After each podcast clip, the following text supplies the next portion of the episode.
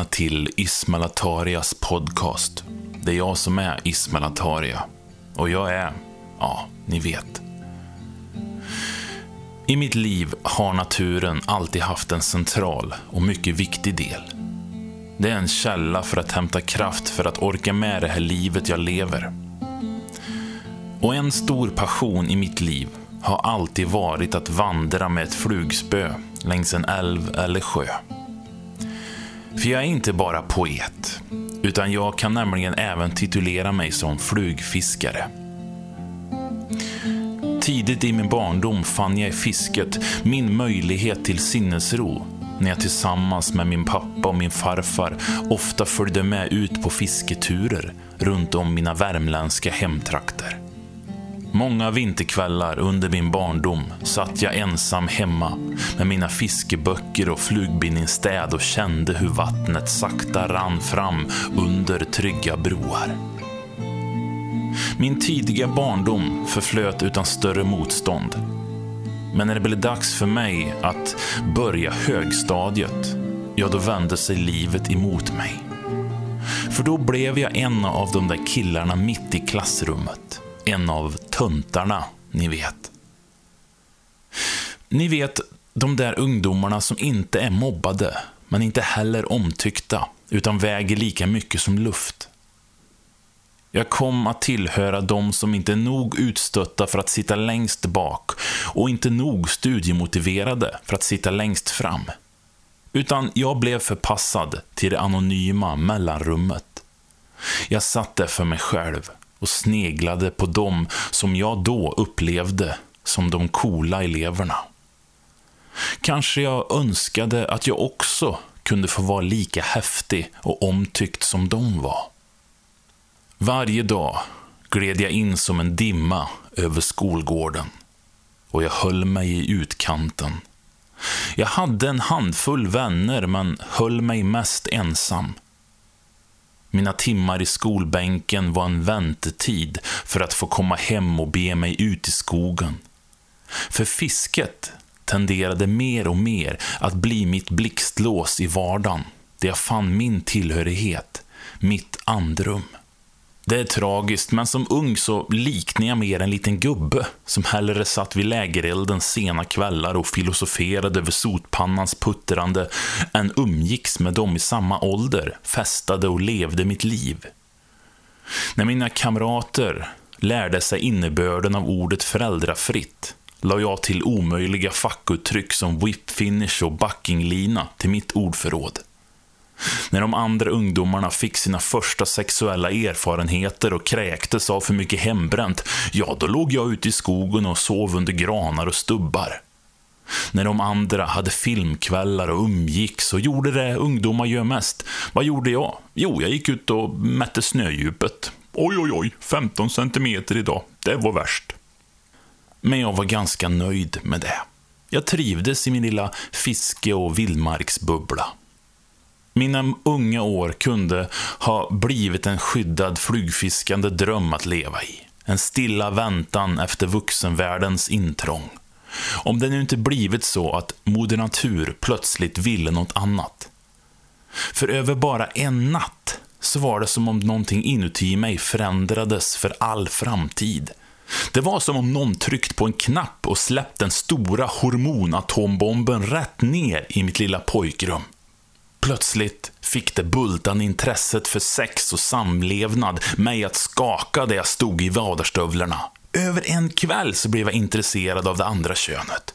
För från att ha varit en lillgammal enstöring som vid strandkanten kunde sitta i timmar och begrunda de vakande öringarna och i lugn och ro fundera över flugvalet, så blev jag till en snurrig ungtupp med kåtslag som tänkte på sex och grovhångel mer än på sländkläckningar och nya wobblers.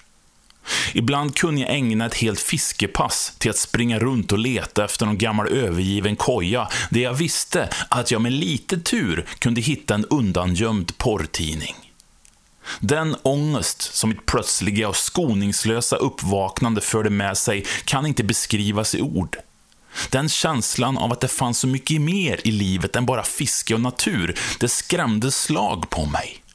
En port hade öppnats och en ordning hade rubbats. Jag befann mig i ett ingenmansland där det plötsligt kändes som om jag slösade bort mitt liv. Där jag stod och viftade med min lilla fluga för att fånga varelser som faktiskt står lite längre ner än grodor på evolutionsskalan. Jag fick mitt livs första identitetskris. Men när det blev dags att välja gymnasieinriktning, då valde jag ändå att plugga något med fiskeinriktning. Jag flyttade hemifrån och började en sportfiskeutbildning i Hällefors. Jag ska inte gå in så mycket på vad som hände där, men vi kan väl säga så här att fiske blev kanske det jag minst brydde mig om då. Min gymnasietid innebar en revolution för mig med fester, poesi, punkmusik och mina första trevande försök till kärlek. Det är en tid i mitt liv som vi kanske kan återkomma till någon annan gång. Men under min gymnasietid så tog jag igen hela min högstadieperiod och allt det jag förlorat genom att ligga stilla inuti min trygga fiskekokong. Jag blev en ny människa, modig i hjärtat. Men även om jag fick många andra intressen och vänner och sådär så släppte lyckligtvis aldrig flugfisket sitt grepp om mig.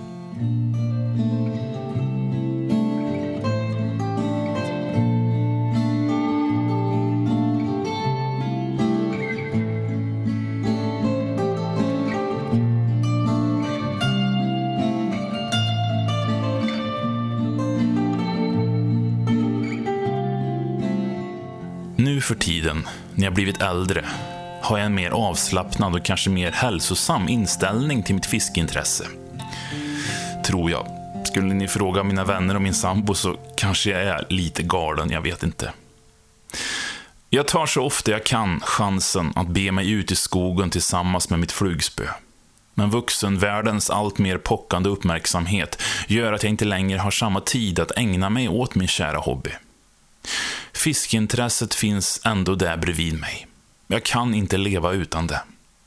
Jag känner ofta att jag måste försvara min hobby när jag pratar med andra människor. Många jag träffar fnyser och tycker att det är helt orimligt att jag lägger så mycket tid på att dra små varelser i munnen med min fluga. Men jag vet inte hur jag ska förklara för dem. Men egentligen handlar det inte enbart om själva fisket. Min hobby är ett komplext pussel som består av många bitar. Det består inte bara av själva fisket, utan det består av naturen, vildmarken, familjen, mina vänner, mat och dryck, umgänge och framförallt äventyr. Det handlar om att få vara i fred med sina tankar, att nå fram till det yttersta, att hamna i samklang med mitt ursprung. Det är synd om människor som aldrig får uppleva naturen och allt gott den gör med själen.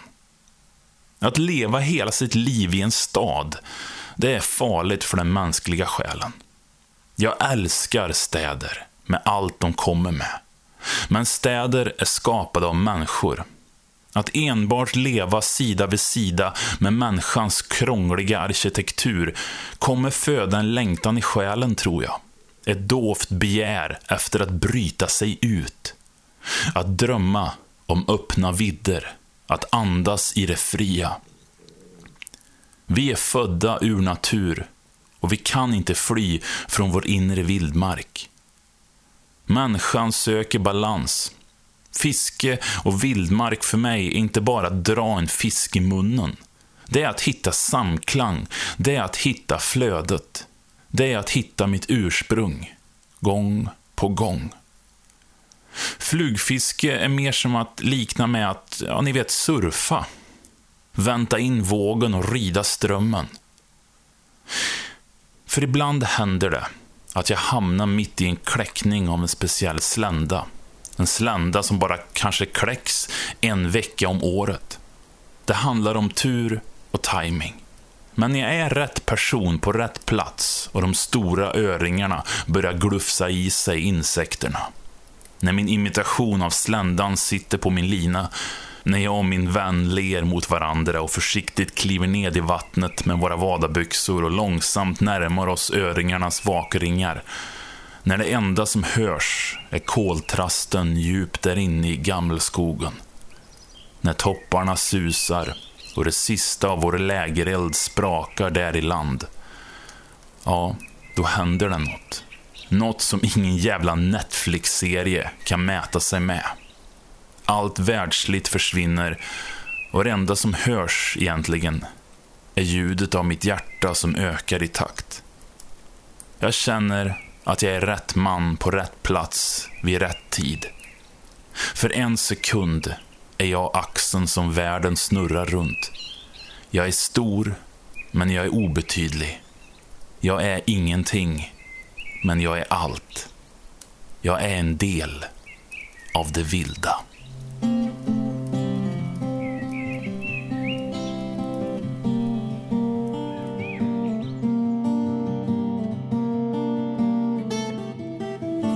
För det finns en vind som jagar runt oss. Den river i våra kläder. Den jävlas med oss. Den leker med frisyren tills fåfängan blåser av. Det finns en vind som punkterar vårt ego och rullar sin röst genom vårt ändlösa babbel. Den suger märgen ur oss och genom våra benpipor visslar den melodier. Den får oss att kliva upp på skrivborden och ropa Carpe diem. Låt oss hylla vårt magnifika drag av oberoende. När vi i spåren av Robert Frost vandrar nya vägar, bryter mark. När det alldagliga inte är gott nog. När längtan efter livet inte är stort nog. När vildmarken kallar och vi törstar efter öppna vidder. Skriet inifrån som får en till att sälja allt för att köpa sig fri. Fotvandra en öken. Klättra ett berg. Hoppa utan skyddsnät. Leva utan skam. Klippa sina tyglar och fortsätta vara vild.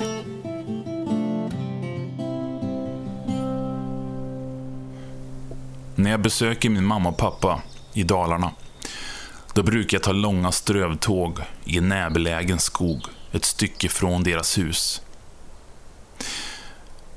Det är alltid mina barndoms fotspår jag följer.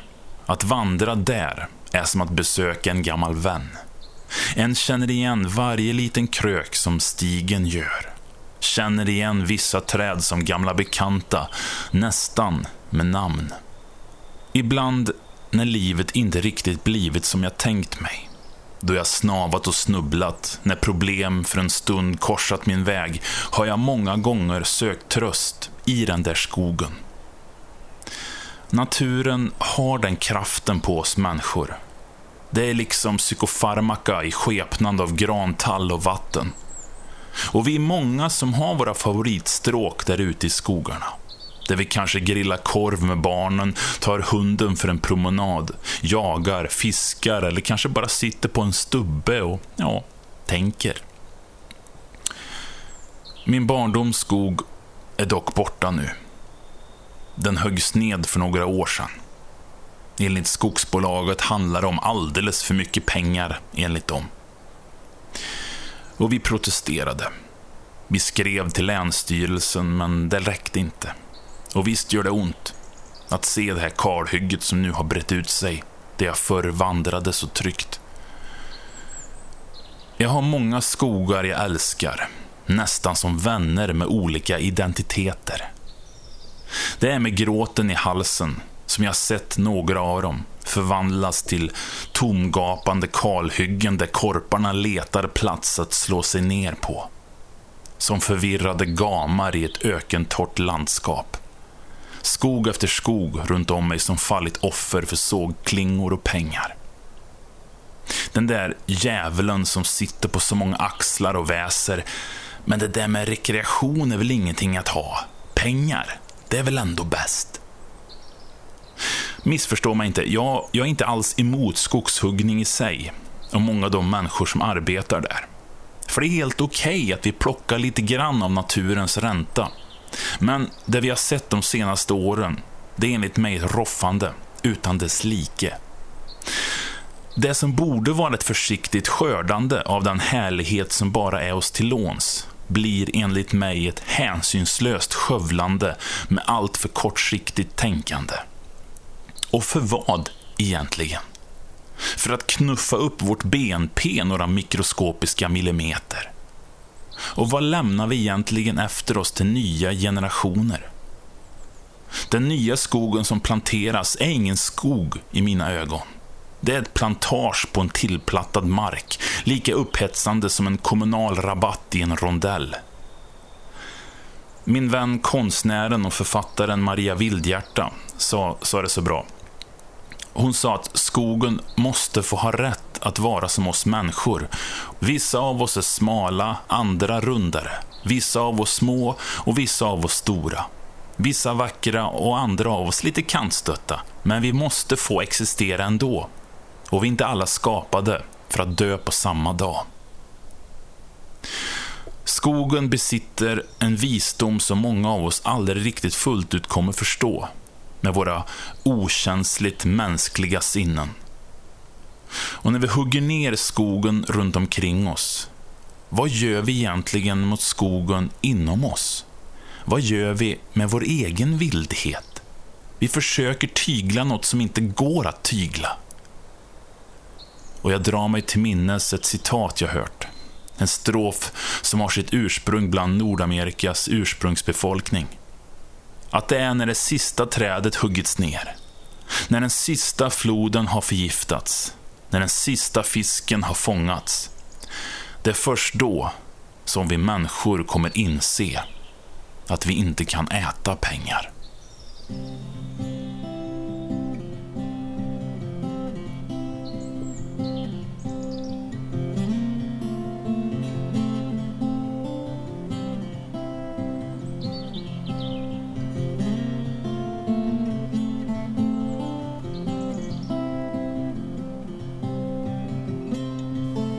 Pengar är bara papper som en gång var grenarna du klättrade som barn.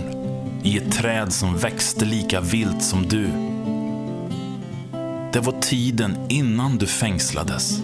Då karriären och rikedomen bara var två utandningar över den spegel du jagade solkatten med.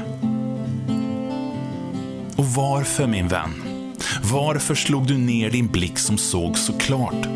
Varför drog du en skarp gräns mellan vem du ville vara och den du blev? Varför öppnade du dörren på ditt flygplan och sparkade ut ditt vilda barn? Det är sjukdomen i vårt vuxna hjärta. Hur vi skjuter saker framför oss. Hur vi bryr oss om fel saker. Tänker att äventyret kanske kommer när alla måsten tagit slut. Men det är något jag lärt mig under åren. Det finns inget mäktigare än nu. Det finns inget bättre än här.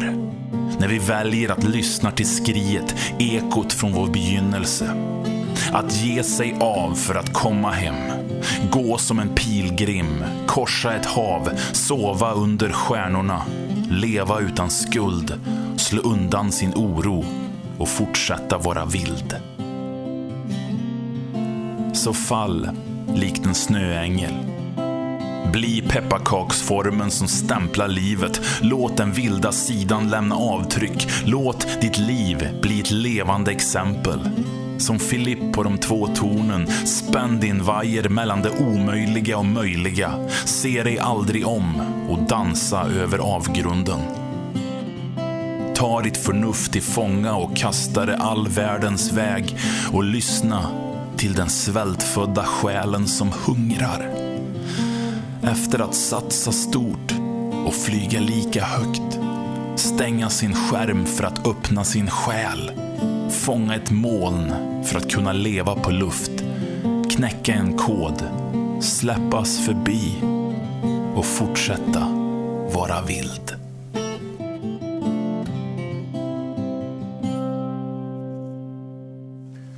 För jag, jag tror att det är lite grann så här att i den ultimata friheten, där tallen susar barr och granarna sjunger sol, där finns det en liten uppmaning specialskriven för oss människor. En textrad som är skriven just bara för oss. Och om vi allihopa vågar gå lite längre än näsan når, stänga av våra datorer, stänga av maskinernas dån och luta oss in i naturen. och verkligen se det där som skrivits, då kommer vi se att det finns en liten textrad i varje molnbank, i varje grenverk, vattenfall och på varje kotte, löv, sandkorn, trästam och djurart. En liten rad av ord som ser likadant ut på alla ställen. En liten textrad som framträder först när vi tar fram förstoringsglaset och verkligen anstränger oss och vågar läsa. Och när vi för vårt förstoringsglas över ett grässtrå till exempel, då kommer vi se den här textraden. Och vad säger då den här textraden? Jo, den säger Din mamma jobbar inte här.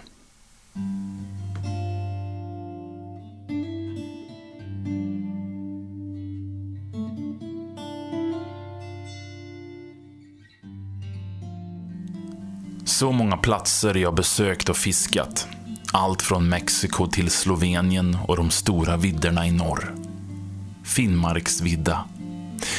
Jag har pratat om det i tidigare program. Hur den platsen rört mitt hjärta. Och vi befinner oss där just nu. Jag och mina två vänner sitter på en långsmal uddkant som ligger slängd likt en väldig tass i Viddas största sjö. Ryggsäckarna ligger slängda lite varstans i videt och på stormköket kokar det svartaste av kaffe som du någonsin druckit. Framför vårt provisoriska basläger rinner en strömnacke som är bland de vackraste platserna jag någonsin besökt och fiskat.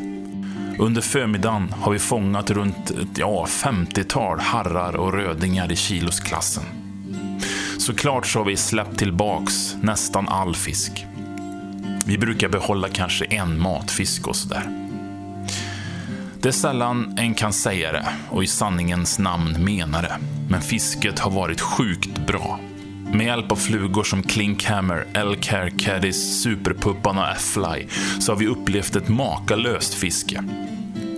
Runt den tydliga djupkanten kan vi fortfarande se flera fiskar vaka Rödingarnas små vitkantade knivblad skär genom den kristallklara strömmen och harrarna vinkar till oss med sina violettskimrande ryggfenor. När fisket blir så bra så att huggen kommer i vartenda kast, då blir man lätt lite bortskämd och girig. Jag kan uppleva att jag under fina fiskedagar ibland förvandlas till någon slags kastmaskin som går in så hårt för fisket att han glömmer bort att supa in själva omgivningen och ta det lite lugnt. Jag tycker inte ibland riktigt om den jag blir. Det är minst lika viktigt för fisket egentligen att sätta sig ner och ta in det fantastiska sceneriet av böljande moln som i horisonten beblandar sig med de snötäckta fjälltopparna. Min kära sambo är väldigt bra på det här. Att ta det lugnt. För fisket ska väl handla om så mycket mer än att bara rycka fast och släppa tillbaks fisk. Flugfiske handlar för mig om att i kroppen lägga livspusslet rätt. Eller kanske få lite tid att zooma ut och studera sitt pussel. Fundera om alla bitarna egentligen behövs. Att jag får tid att tänka. Det finns inget som kan få min tankeverksamhet att gå igång som en fisketur. Fisket blir som en våg som sköljer mig iväg bort från vardagens lunk och det enda jag kan göra är att surfa med. Låta mina tankar bölja och flöda, fundera och begrunda om min lilla tilldelade plats på livets stora teater och om rollen jag spelar verkligen är den jag själv valt. Så många tankar som föds under en fisketur. En kompis till mig kallade mig en gång för mjölnaren när jag nyfiket frågade varför han sa så, så förklarade min kompis att ja, men du är ju som en mjölnare. Du går upp tidigt på morgonen, sen börjar du mala dina tankar i din kvarn. Han har så rätt. För det är exakt så jag fungerar. Jag är en grubblare och tänkare by heart. Och det är kanske därför jag valt att arbeta som poet. För många år sedan, efter jag hade kört en poesiföreställning på hemmaplan i Hagfors, så kom en äldre man fram till mig. Han såg på mig länge med en blick som jag tolkade som sannerligen upprörd. En liten evighet passerade innan mannen till sist öppnade munnen och sa Du ska inte tänka så mycket pojk. Då tyckte jag uttalandet var dåligt, men nu slår det mig att det kanske ligger något i det. Kanske jag tänker och oroar mig lite för mycket. Ser man på världsläget så är det kanske också lätt att oroa sig i dessa splittrade tider. Det känns som om världen är instängd i en snöglob.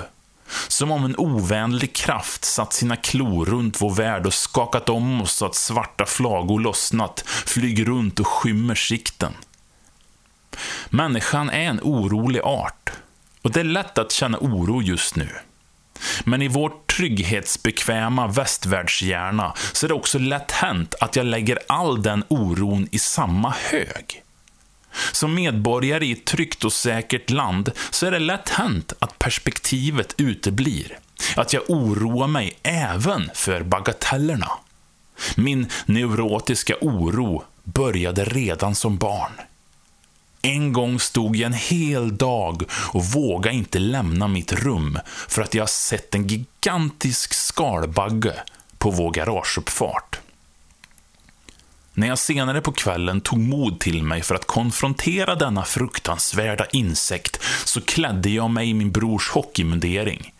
Beväpnad med två burkar insektsmedel från förrådet närmade jag mig stapplande min nemesis. Och men väl framme så upptäckte jag till min stora förvåning att den skalbagge jag fruktat hela dagen inte alls var en skalbagge. Det var en äppelskrutt.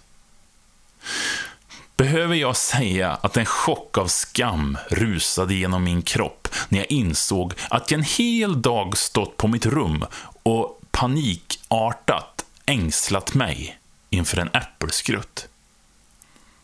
Tillbaks på Finnmarksvidda. Vi fortsätter landa flera öringar, rödingar och harrar långt över kilosträcket. Fisket är såklart fantastiskt. Ska du åka någonstans för att få en rekordfisk, ja då ska du åka hit. Miljön är häpnadsväckande och fisket är fantastiskt. Men ändå, detta till trots, så kom jag på mig själv att tankarna vandrar och jag börjar oroa mig för allting där hemma, i den där vardagen som jag snart är tillbaks igen i. Det är också lätt att tankarna om tiden och livets förgänglighet kan komma krypande på fjället, då en korsar en öde tundra där skelettet från ett gammalt renkadaver ligger och lyser i det knastertorra solljuset. Oron har förföljt mig genom hela livet. På arbeten, i kärleken, resorna genom lycka och olycka. Jag har varje morgon i stort sett hela mitt liv börjat dagen med att mala och grubbla. Min oro har så till en milda grad ställt till besvär för mig att jag gått i terapi hela två gånger för att försöka stänga av min oroskvarn. Men jag har aldrig lyckats. Att som barn växa upp i den värmländska landsbygdens trygga tillvaro, det gjorde min omvärld till en hotfull plats. Bland oss barn så gick det historier om hur farligt det var i Stockholm. En kompis i min bekantskapskrets berättade om masshysteri, om den livsfarliga tunnelbanan där den kunde få en knarksprut i röva. När jag i min äldre tonår för första gången besökte Stockholm så blev jag såklart förvånad då inga knarksprutor stacks i min rumpa. Ingen masshysteri. Kort efter det gick min första utlandsresa till Paris och även där kickade såklart oron in och jag trodde att jag skulle bli rånad på första bästa bakgata. Men inget mer hände än att jag hade det oerhört trevligt. Genom åren har jag rumlat genom europeiska bakgator, vandrat till otillgängliga platser på fjällen, hamnat på skumma lägenhetsfester, vadat i de stridaste av älvar och åkt på fisketur genom Mexiko. Men inget farligt har hänt. Tänk om det är så att mina största rädslor sitter i mitt eget huvud. Att de verkliga problemen och tragedierna i livet kanske är saker som jag inte ens bekymrat min neurotiska hjärna med.